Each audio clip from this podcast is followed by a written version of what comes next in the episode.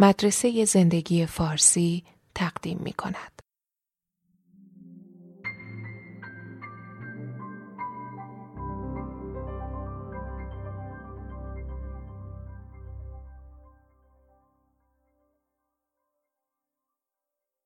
بعد از انتخاب دونالد ترامپ به ریاست جمهوری در جریان مراسم تحلیف اتفاق جالبی افتاد که پیش درآمدی برای همه اتفاقات بعدی و نشان دهنده یک تحول جدی در ادراک جهانی بود.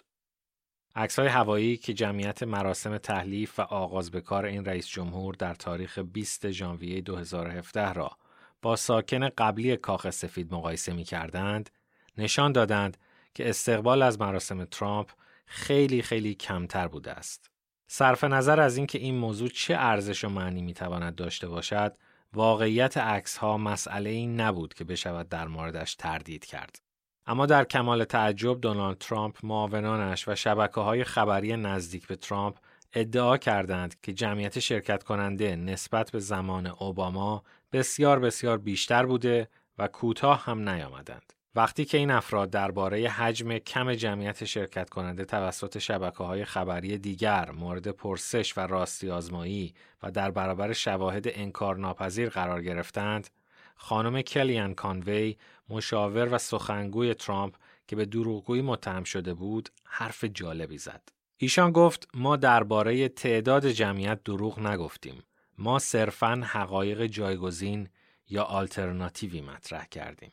این عبارت حقایق آلترناتیو مورد توجه و تمسخر رسانه ها قرار گرفت و فیلم کمدی ریاضیات آلترناتیو هم با الهام از این واقعه ساخته شد. کسانی که ادعای سخیف را به اسم حقایق آلترناتیو غالب می کنند. در فیلم والدینی که صاحب پول و قدرت هستند با هوچیگری در مسئله بدیهی و غیرقابل بحثی مثل دو به اضافه دو مساوی چهار شک و شبه وارد می کنند.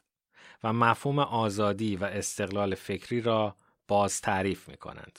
خانم معلم به نفرت از کودکان، خشک مغزی و نهایتا اتهام قدیمی و تکراری نفرت از آمریکا و کمونیست بودن متهم می شود.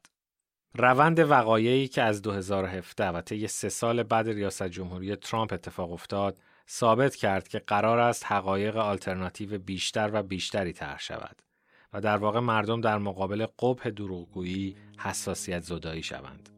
البته این روندی بود که به صورت یک موج در تمام جهان را افتاد و آخرین ثمراتش انکار وجود ویروس کرونا و ظاهر شدن برخی دولت مردان بدون ماسک در بین جمعیت و هاشا کردن علم پزشکی و واکسن و باور به تخت بودن کره زمین است. با توجه به همه وقایعی که اتفاق افتاده می شود این کمدی کوچک را در ردیف فیلم های پیشگویانه تاریخ سینما قرار داد. درباره علت این اتفاق و نقش سوشال میدیا در رسمیت دادن به مطالب نادرست و بیپایه زیاد می توان سخن گفت. اما شاید نکته کلیدی همان اتهام مجری تلویزیون به خانم معلم باشد. اینکه تو از آمریکا متنفری. در واقع تعداد دروغگوها و راستگوها در دنیا تغییر نکرده بلکه موضع عاطفی مردم نسبت به راست و دروغ تغییر کرده است. دیگر کسانی که راست می‌گویند محبوب نیستند چون به اندازه کافی رادیکال یا با شرف یا با ارزه و غیره به نظر نمی رسند. مردم عصبانی و خستند و برای بروز عصبانیتشان حاضرند حتی با واقعیت بدیهی لجبازی کنند و حتی از این لجبازی لذتی شیطانی و خبیسانه می‌برند. همانطور که یکی از دوستان در کامنت های اینستاگرام اشاره کرده پایان خوب این کمدی را نباید باور کرد. طی سه سال گذشته موضع خانم معلم مرتب ضعیفتر شده و می شود گفت طرفداران دو به اضافه دو مساوی چهار دیگر در اکثریت نیستند. و کسانی که واقعیات آلترناتیو را پیش می‌برند هم دیگر صرفا از صاحبان پول و قدرت نیستند. اکنون زمانی است که جوکرهای خشمگین به شقیقه ریاضیات تیر خلاص می‌زنند. باید گفت طرفداران دو به اضافه دو مساوی چهار نباید مغرور می شدند. در شرایط حاضر پراکندگی و حیرت و سرگشتگی در آرا و عقاید تمام و کمال است.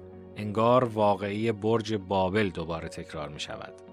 گفتند بگذار تا شهری و برجی بنا کنیم که سر به آسمان بساید و ناممان را بلند آوازه کند مبادا که در زمین پراکنده شویم و خداوند خدا فرود آمد تا در شهر و باروی برساخته فرزندان آدم بنگرد و خداوند خدا گفت هشدار این مردم یگانه اند و گوینده به یک زبان و آغاز به ساختن این کرده اند.